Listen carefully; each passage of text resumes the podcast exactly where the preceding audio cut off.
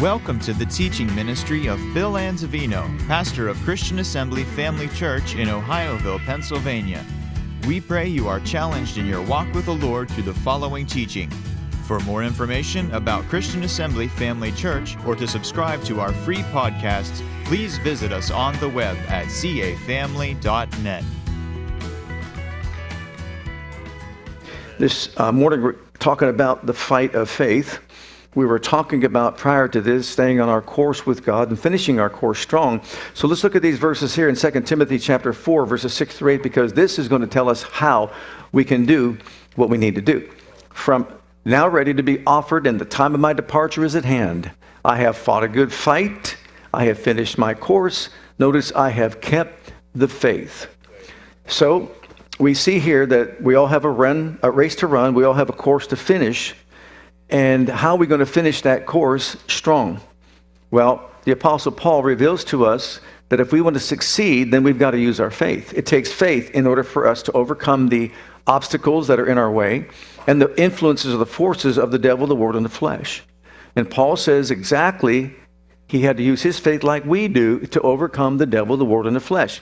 Our perfect example is Jesus in Matthew chapter 4, where we find out when he, after 40 days of fasting and prayer, was tempted of the devil. And in every dimension of man, spirit, soul, and body, what did he do? He used the word spirit, soul, and body. First of all, the body, bread. Turn those stones into bread because you're hungry. What did he say? It is written. Soul, throw yourself down. The angels will pick you up. They'll catch you. No, he said, It is written, you don't tempt the Lord your God. The third thing he used his faith was well, if you just bow down and worship me, I'll give you all the kingdoms of the world, the glory and the power thereof. And he said, uh uh-uh, uh no. What is, once again, it's written, you serve the Lord. That's it. Him alone will I serve. And that's it. So we see that he used his faith based on the word that was written to overcome all the obstacles that the enemy tried to put in his path. So he overcame that way. Look at these verses in Ephesians chapter 6. Remember, Paul was taught the gospel by Jesus. And here, above all, take the shield of what? Shield of faith, wherewith ye shall be able to quench a few fiery darts. All the fiery darts of the devil. Everybody say all. So, what quenches all the fiery darts of the devil? The shield of what? Faith. So, we need to use our faith to shield ourselves from all the attack of the enemy. Look at the next one 1 John 5, verse 4. Uh, verse 4. Here, John basically saying we can overcome the world. How? For whatsoever is born of God overcomes the world, and this is the victory that overcometh the world, even our what? Our faith overcomes the influences that we face in this world. Lust of the flesh, pride of life, lust of the eyes, pride of life. He said those are the things that are in the world, and we overcome them how by our faith so we've got to use our faith for that then the third one we see also 2 corinthians chapter 5 and verse 7 the apostle paul speaking says this for we walk by what faith, faith not by what sight. In other words, the flesh, that's, that's talking about the senses, the five physical senses that help us navigate through this life, and we need them, no, no question about that, but we can't let them dominate our lives. We walk by faith, not by sight. If we walk by what we see on the television every day, can you imagine where we'd be? Imagine that. All the evil that's in the world today, we'd be full of fear. Anyhow, 1 Timothy chapter 6 and verse 12, the Apostle Paul said it this way. Remember, he finished his course how? By keeping the faith. Fight the good fight of faith. If faith is a fight, what is the weapon? Grenades? Bow and arrow? No. Nuclear bombs? What is it that we fight with? You're going to see it's going to be words. Lay hold on eternal life, whereunto thou art also called, and hast professed or confessed a good profession or confession before many witnesses. The fight of faith is talking about our staying on course, defeating the enemy, the influences of the devil, word, and the flesh, by using the word of faith. By, as Jesus did, it is written, it is written, it is written we speak the word to the situation and expect the situation to submit itself to the word of God. Now, while all these influences are trying to get us off our course, we need to use our faith to stay on course with God and finish it successfully. But notice Paul says you're laying a hold of what? Eternal life. So faith is using all that Jesus did for us in his redemptive work, getting a hold of it, learning of it, who we are in Christ, what we have in Christ, putting it on the inside of us, and then using it to do what? Defeat the enemies that we face the devil, the world, and the flesh. We've got to lay a hold on it first in order for us to succeed. So we need to learn who we are in Christ, what we have in Christ, what we can do through Christ, and then we embrace those truths and we make a declaration of our faith. The word profess is confess other places, but we're confessing Him before men. We're confessing Him in a given situation. And as a result of our confessing Him, we set in motion spiritual laws that will help us overcome so that we can finish our course successfully. Look in the book of Romans, chapter 3, because this is so important to understand about faith. People just use faith aimlessly, like, I've got faith, I've got faith. Well, that's great, but there are different kinds of faith, there are different levels of faith, manifestations of faith. So there's no faith, little faith, great faith, perfect faith, sustaining faith, and so on. Where is, boast, where is boasting then? It is excluded by what law of works? No, but by the law of faith. Faith is a law, and that we have to understand. It's a spiritual law that operates just like natural laws operate on certain conditions. The law of, for example, gravity is a law. Every one of us is submissive to the law of gravity right now. You realize that? Aren't you glad you are? But there's a higher law than the law of gravity called the law of aerodynamics. And when that law is in operation and manifestation, it will take you up above the law of gravity and put an airplane up in the sky and keep it up there as long as the conditions are being met. If those conditions stop being met, what happens to the airplane? It will come back down to the ground because the law of gravity will prevail in that situation. So we see that there is a law of gravity but there's a higher law of aerodynamics, and one can rise up above the other. Well, why is that important to us? Romans 8, verses 1 and 2 will tell us why. There is therefore now no condemnation to them which are in Christ Jesus, who walk not after the flesh, but after the Spirit. For the law of the Spirit of life in Christ Jesus has made us free from the law of sin and death. Now, to get the full import of this, you have to understand that in chapter 7, Paul was talking about the body that he was living in that was giving him trouble. Remember, he said, Man, I want to do this, I don't do it, I don't want to do that, and I do it. He was saying, Who's going to deliver me from the body of this death? And so, what he was talking about, and if you can go back with me in time, back in, uh, way back in the Roman times, if you murdered somebody, they took that dead corpse of that body that you murdered and they tie it nose to nose, face to face to you, to your body, until the decay and uh, of the body, the worms and all that, kill you too. How would you like to die that kind of a death? So, what Paul was saying, we're all tied to a body that's under the law of sin and death. Okay, that's a law. I'm tied to this body, you're tied to your body. That body is under the law of sin and death. And sin and death are at work within the physical body, which is why we're going to go back to the dust of the earth. But there's a higher law than that law called the law of the Spirit of life in Christ Jesus, who liberates us from the law of sin and death. I'll tell you what, the moment you got wrapped around with that body, wouldn't you like to have somebody come along and liberate you and deliver you and set you free from that kind of a death? Well, Paul was saying that even though my flesh wants to do wrong things, thank God the spirit of life that's in me in Christ Jesus can lift me up above the law of sin and that that's operating in my body. Look at Romans chapter 5 verse 12. The law of sin and death came into being in this world in which we live by Adam and Eve. It started in Lucifer, who basically set the law in motion. But when Adam and Eve submitted themselves to his thoughts and suggestions, what happened?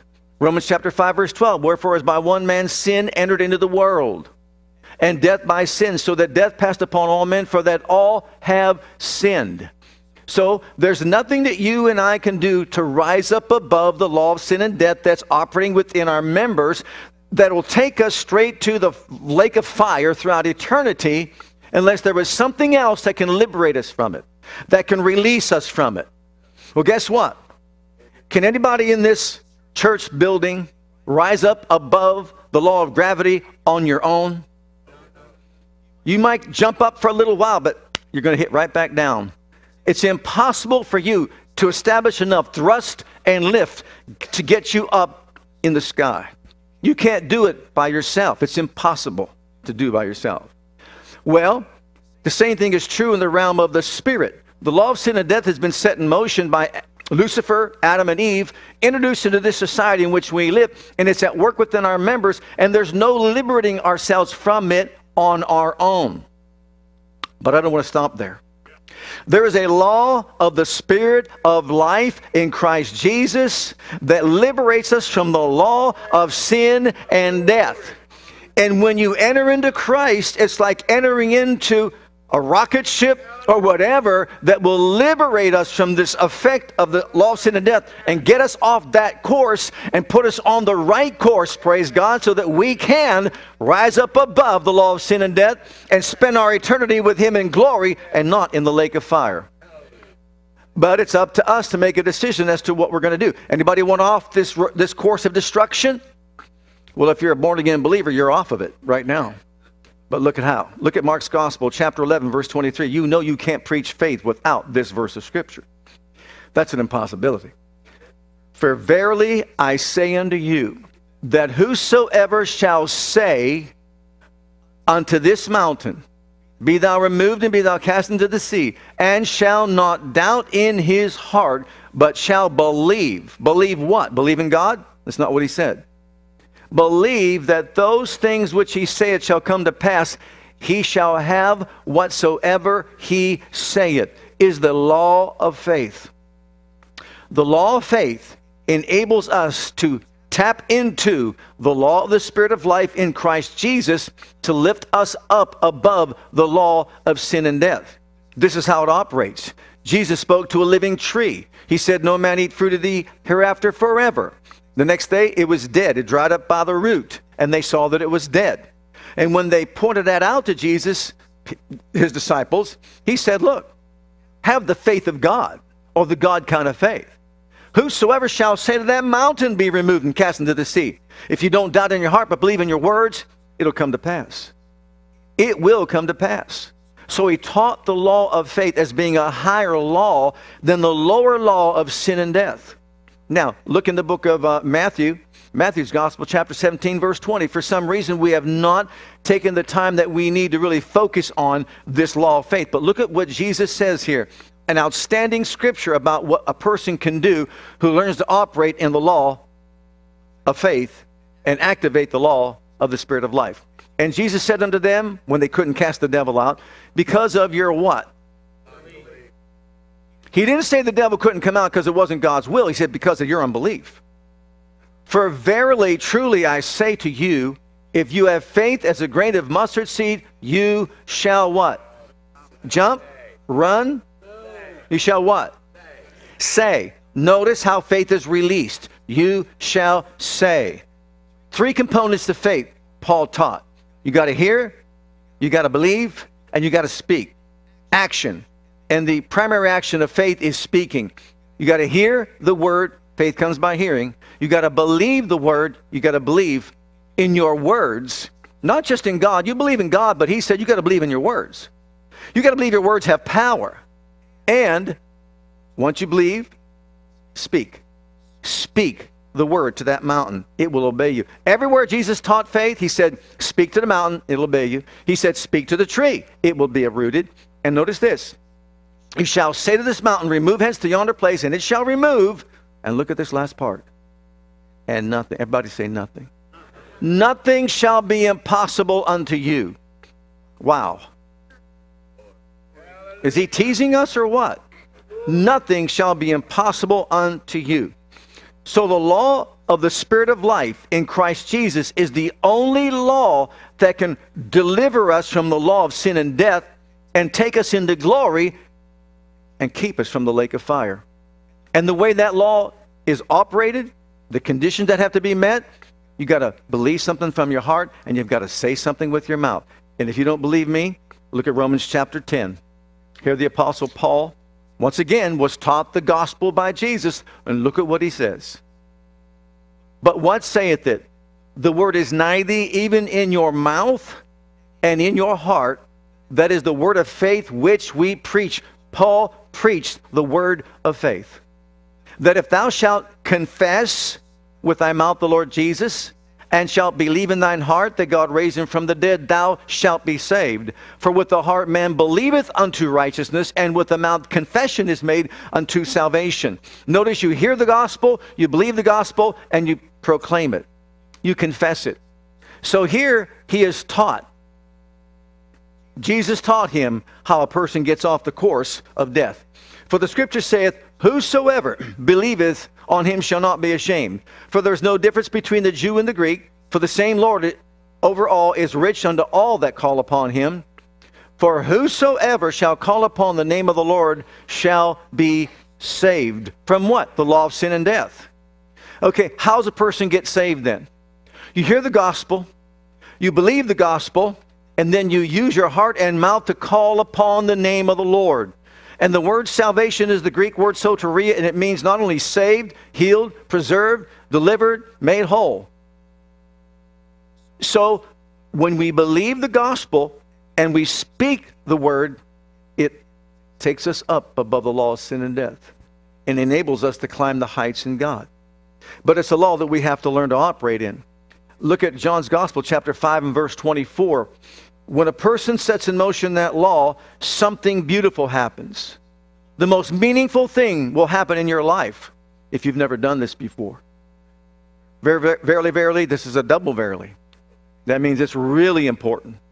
I say unto you that he that heareth my word and believes on him that sent me hath everlasting life, and shall not come into condemnation, but is passed from death unto life. He's passed from death. There is nothing you or I can do to pass from death to life. In Adam, every person dies and is lost forever unless they operate this law. Matter of fact, Dante and I were looking. We ask Siri a lot of things. Anybody here ask Siri a lot of things? How many people die every day? Any idea? 159,000 every day. Imagine how many of those are lost and on their way to a lake of fire throughout eternity. 159,000. Births, 233,000. Every day, 233,000 are being born into the world. But that number, just to think that that many people are entering into an eternity without Christ, many can be, and pro- probably will be, because he said, few that be that find it are being lost every day. No wonder we need to evangelize the world that we live in and tell people about Christ. But that law will get us off the course of death, and that law will set us on the course of life. And to stay on that course, it's up to us to use our what? Faith to quench every fiery dart of the devil, to overcome the influences of the world, and to navigate through life beyond our five physical senses. Now, in the book of Proverbs, chapter 18, and I pray we can get through this today. This is this, I believe, is such an important message for all of us, which is why I'm going to introduce it after this other series I did, because this is really what makes it all work. The gospel without faith being mixed with it doesn't benefit anybody, we're told in Hebrews chapter 4. But anyhow, a man's belly shall be satisfied with the fruit of his mouth. Notice, and with the increase of his lips shall he be filled. That's the heart. Death and life are in the power of a bomb. Of the what? Tongue. And they that love it shall eat the fruit thereof. What is he saying? We eat the fruit of our words. We eat the fruit of what we believe and say. We will become what we believe and say. And so it's important to understand death and life are where? In the power of the tongue. The tongue is a small member, but James says boasts great things. It can turn the direction of a ship, it can turn the direction of a horse by putting a bit in the side of its mouth. right? And also can control the whole body, we're told in James chapter 3. So it's important we understand that. Now, Hebrews chapter 3, verses 19 through chapter 4, verse 2. And I'm going to go through this quickly. There's just too much and it's too rich. I like to throw it out there and give it all to us, but we'd be here for a week to give all the details. But this is just a quick summary of something that happened that we need to be aware of. In the book of Hebrews, chapter 3, remember the book we're told is to prevent people from going back into Judaism, or we could say backsliding. So we see that they could not enter in, enter what? The promised land. Why? Because the giants were too big? Because the walls of Jericho were too fortified? Does it say that? Why couldn't they enter in? Unbelief. Let us therefore fear, lest the promise being less us of entering into his rest, any of you should seem to come short of it. Why? For unto us was the gospel preached as well as unto them. But the word preached did not profit them or benefit them, not being mixed with what? Faith in them that heard it. So you can hear it, you've got to believe it, and you've got to speak it or say it. And we're going to show that to be true. But this or their example was written. Why are these things in the Bible? the Holy Ghost singled them out and recorded them in the Bible for our benefit. Look at 1 Corinthians chapter 10. I know your notes say 13, but that should be 10, so make a correction there. Now, all these things happened unto them, the Israelites, when they came out of Egypt on their journey to the promised land, for examples. And they are written for what? Our admonition, upon whom the ends of the world are come. Why was this recorded? Why was this written? For our admonition. So let us be aware of what they did and how they fell short, lest we too fall short and don't use our faith to enter into the fullness of the blessings that God has provided for us. Now, to make, look at the Amplified version, first of all. Look at the Amplified. This is the AMPC, the classic version. Now, these things befell them by way of a figure as an example and warning to us. They were written to admonish and fit us for right action by good instruction we in whose days the ages have reached their climax, their consummation and concluding period. We're living in the last days. And we're taught, we're being taught by this example what to avoid and what to do. So in the book of Numbers, this is where all this is listed. This is where this comes from.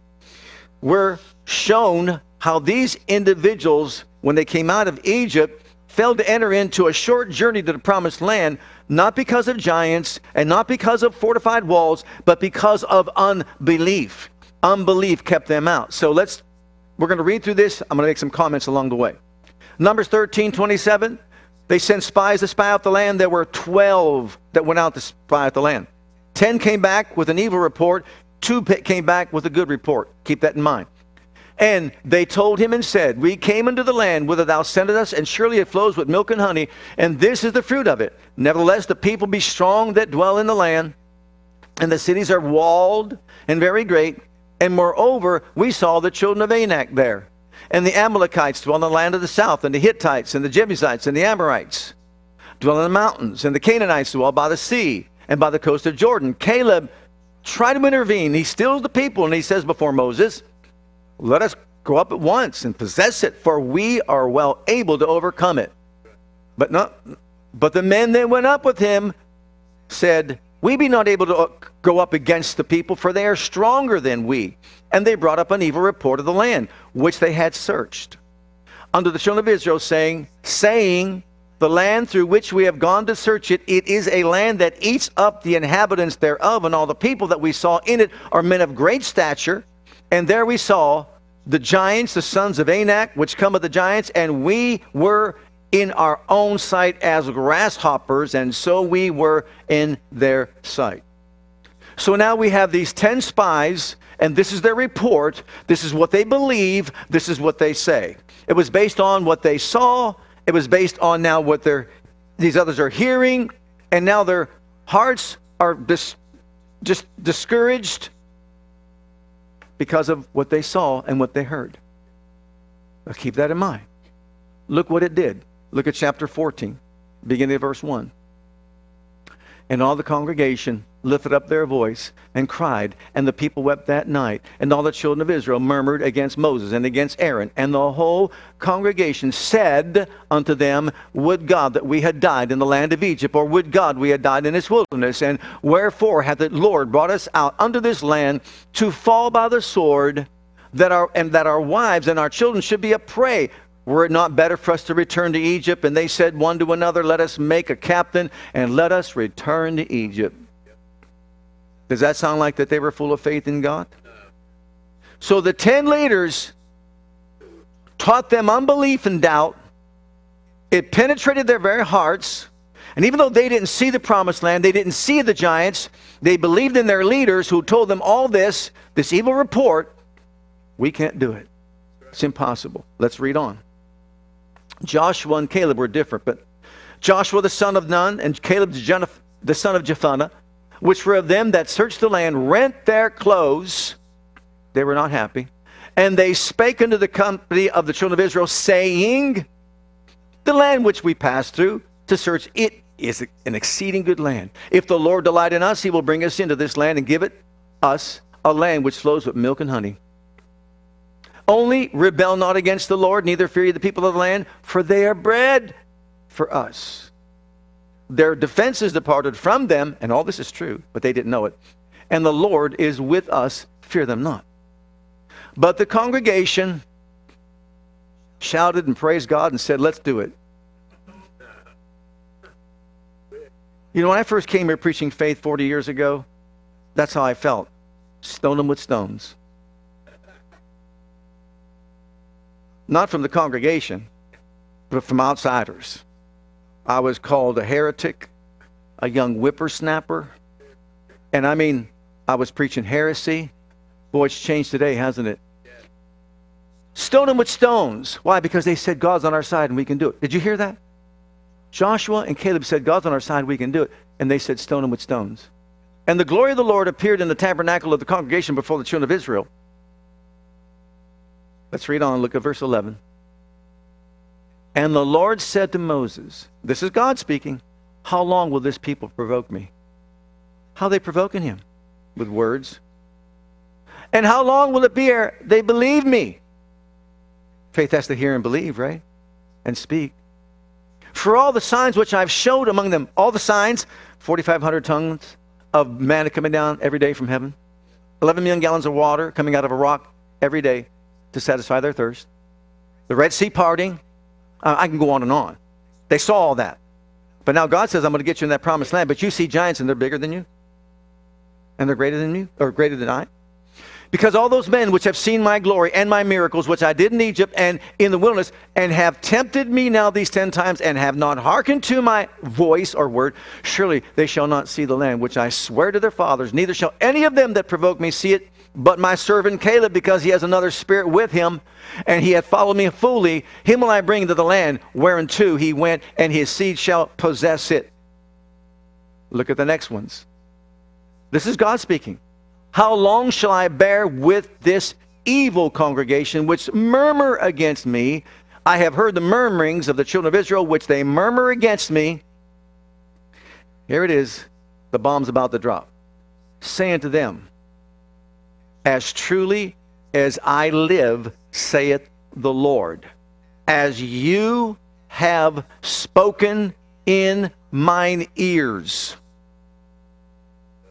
so will I do to you. The Canaanites aren't going to kill him. The Jebusites aren't, going to get him. None of the termites or any of the ites will hurt them in any way. But God said, as you spoke, you got it. Now look at the, look at the next, the last couple of sec, uh, scriptures, 35 through 37.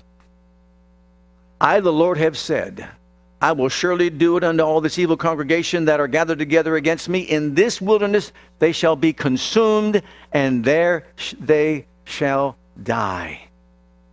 And the men, these are the ten men, which Moses sent to search the land, who returned and made all the congregation to murmur against me by bringing up a slander upon the land, even those men that did bring up the evil report upon the land died by the plague before the Lord. So the 10 men that were the leaders that spewed out doubt and unbelief and said, We can't do it, they died right instantly before the Lord, right there by this plague. We'll get to that in a second. But notice in your notes, I put some things in there to kind of summarize it to see. Number one, their self image and their God image was wrong. Those 10 spies, and what happened? They put it upon all the people that were in the congregation, and they listened to what they said, and they believed what they said. And so their self image was wrong, and their God image was wrong. They saw themselves as grasshoppers, and they saw God not equipped enough to get them into the promised land. Secondly, their believing and speaking were both wrong.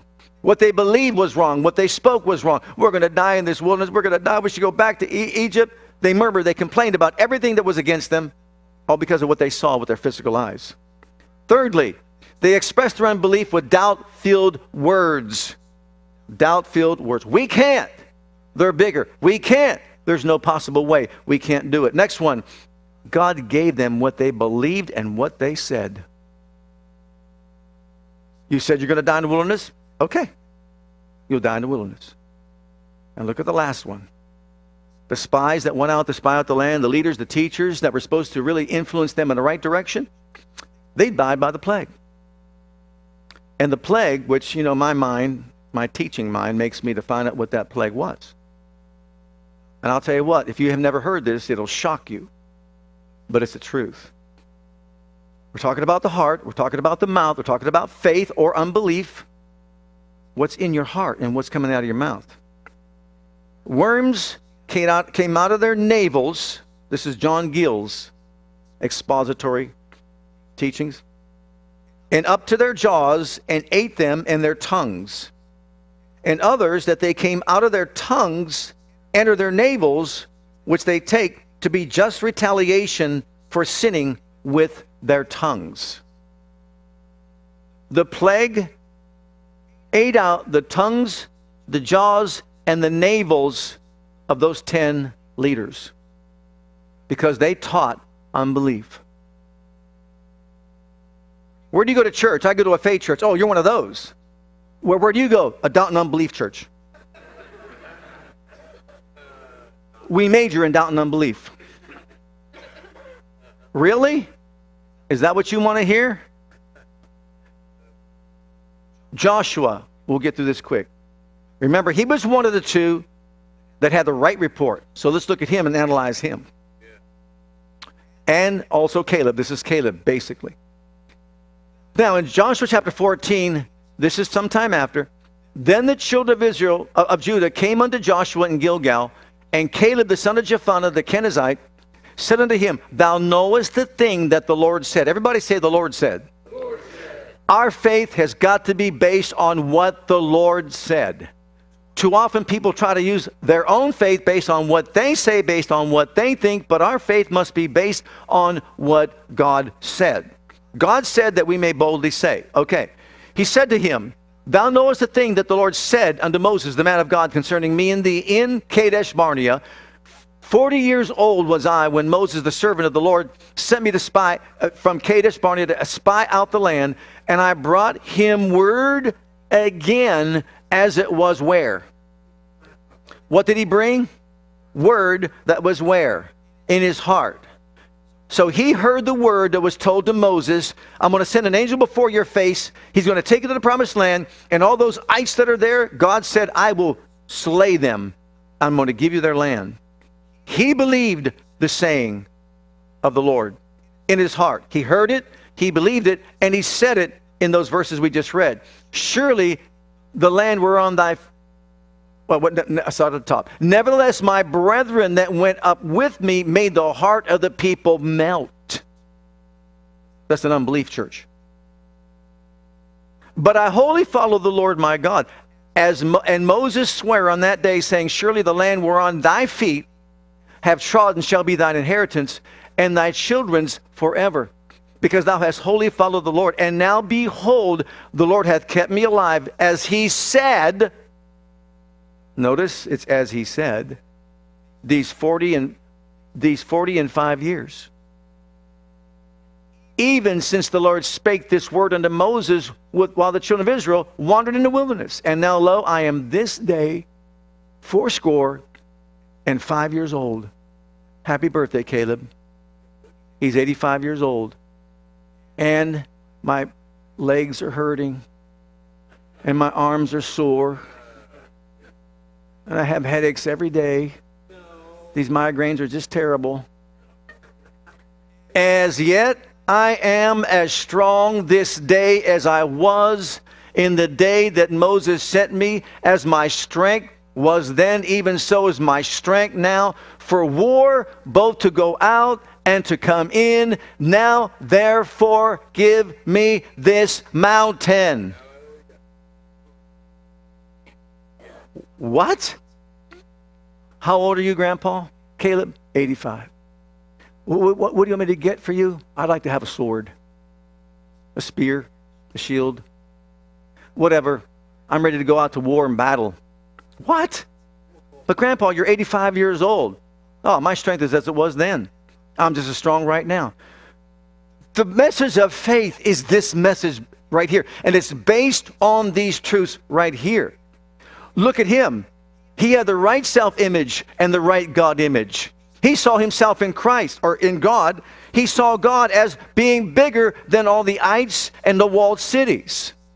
He believed what God said. He believed what he, were, he heard. And he put the word in his heart and in his mouth, and he boldly proclaimed it in faith. As a result, of course, God gave him what he believed. He expressed his faith with faith filled words. God gave him what he believed. And instead of him as one of the others had their navels and tongues and jaws eaten out, guess what? He didn't have his eaten out. He used his to eat the good of the land. He ate the good of the land instead of the worms eating out his mouth and heart. This is what the true message of faith is all about. Am I saying it's easy for us to develop it? No. You know why? Because Jesus said, Speak to a mountain, it'll remove, it'll obey you. Speak to a tree, it will uproot and plant into the sea, it'll obey you. If you had faith, you'd say this. If you had faith, you'd say that. And guess what? Nothing would be impossible to you. How about that? Wow. All right. Let's close with Galatians chapter 2 and verse 20 because this is what we're talking about right here. Paul says, I am crucified with Christ. Have you been crucified with Christ? Nevertheless, I live. Are you still alive? Yet not I, but Christ lives in me. And the life which I now live in the flesh, how do I live? I live by the faith of the Son of God who loved me and gave himself for me. How do you live by the faith of the Son of God? It's very simple. Very simple. Find out who you are in Christ. Find out what you have in Christ. Find out what you can do through Him and what He can do in you if you yield yourself to Him. And you'll discover this. Number one, you are a new creation in Christ Jesus. You believe that? I appreciate your participation. You're really enthusiastic this morning. I see you're on fire. Are you a new creation? Let me tell you something right now. The reason why I emphasize this is because of this. When I first got saved for many, many years, I heard Christians, I heard preachers on TV, in pulpits say this You know, we're so unworthy, Lord. We're just like worms in the dust. But we're coming before you. Wait a minute. That's not Bible, that's not gospel. You are a new creation. You are a new species. You never before existed. And when you got washed in the blood of Jesus Christ, you are no longer who you used to be.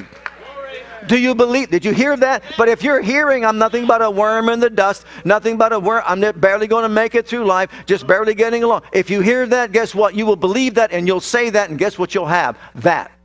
But when you hear you're a new species who never before existed in Christ Jesus, Old things have passed away, all things have become new. Your slate is clean in Christ Jesus. And number two, you are his workmanship. That word workmanship in the Greek is the word masterpiece. You are his, say it with me, I'm a masterpiece. His work of extraordinary skill. That's who you are. He took you by his blood and washed you in his blood and made you his masterpiece. And remember David when he made the what? statue of uh, Michelangelo made the statue of David. Remember that? He found, found this discarded piece of marble. Nobody wanted it. It was in a marble, marble graveyard. He saw that thing. Other sculptors looked at it and said, There's no possible way we can use that. It's no good.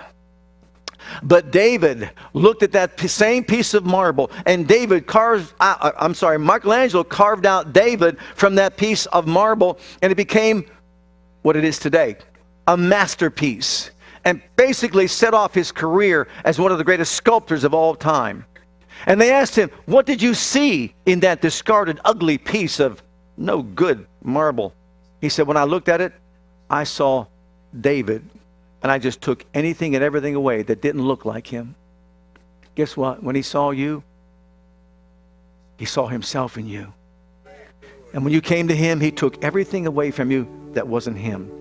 If you were to take away this outward flesh of yours and you see your spirit, you'd be Christ like, full of glory. You're a masterpiece. Don't ever say you're not. You're a masterpiece. And there's no guilt, there's no condemnation if you're in Christ Jesus because this higher law is greater than the lower law. And it lifts up above the lower law. You are an heir of God, a joint heir with Jesus. You are more than a conqueror through him that loves you. You're a word overcomer by your faith in Almighty God, and you overcome the world by your faith. And list goes on and on. And guess what? We should be teaching this behind the pulpits and letting people know stop saying who you are and what you have when you can say who you are in Christ and what you have in him. Don't let the mountain speak to you. You speak to the mountain and tell it what you want it to do. Amen. You got to believe it in your heart. You got to say it with your mouth. And guess what? You'll have whatever you say. Why? Because you're so big and strong? No, because God said, I'll give you what you said. Didn't He tell them that we're in doubt and unbelief? You said you're going to die? Okay, okay. As you spoke in my ears, it'll be to you. But what about when you speak in the ears of the Lord? I'm your masterpiece. Oh, I am your workmanship of, of high quality. I am your heir. I'm a joint heir with Jesus. I'm a world overcomer. I'm more than a conqueror. I am who you made me. That's who I am. And you declare it every single day of your life. Filled with the Holy Ghost and filled with power. And let's close with this last closing verse. Philippians 4.13. You know what those 10 spies said? We can't do it. We can't do it. We cannot do it. What's the devil telling you you can't do today? What's the world telling you you can't do today? What's your flesh telling you that you can't do today? Don't have to answer that. The devil, the world, and the flesh will always tell us what we cannot do. You can't do it. You can't get to the promised land. You can't overcome. You can't rise up above it. This thing is just too hard. Let me tell you something right now. Apostle Paul, no one suffered like Paul did. Not even Jesus in the sense of the physical suffering. Spiritually speaking, when Jesus became sin was the worst suffering of anyone. But Paul, five times cat of nine tails, Jesus once. Paul, three times beaten with rods, Jesus never. And the list goes on and on. Stoned to death, left for dead. Paul suffered so much it's beyond our comprehension. But he said, you know what? Whatever circumstance I find myself in, I'm not moved by it. You know why? I, it's personal. Can, it's positive. Do, it's practical. All things, it's pervasive. Through Christ, it's providential. Who strengthens me? It's powerful. I can do all things through Christ who strengthens me. Let's all stand together and shout to the Lord. Hallelujah. I can do all things through Christ who is the strength of my life. Shout to the Lord, somebody.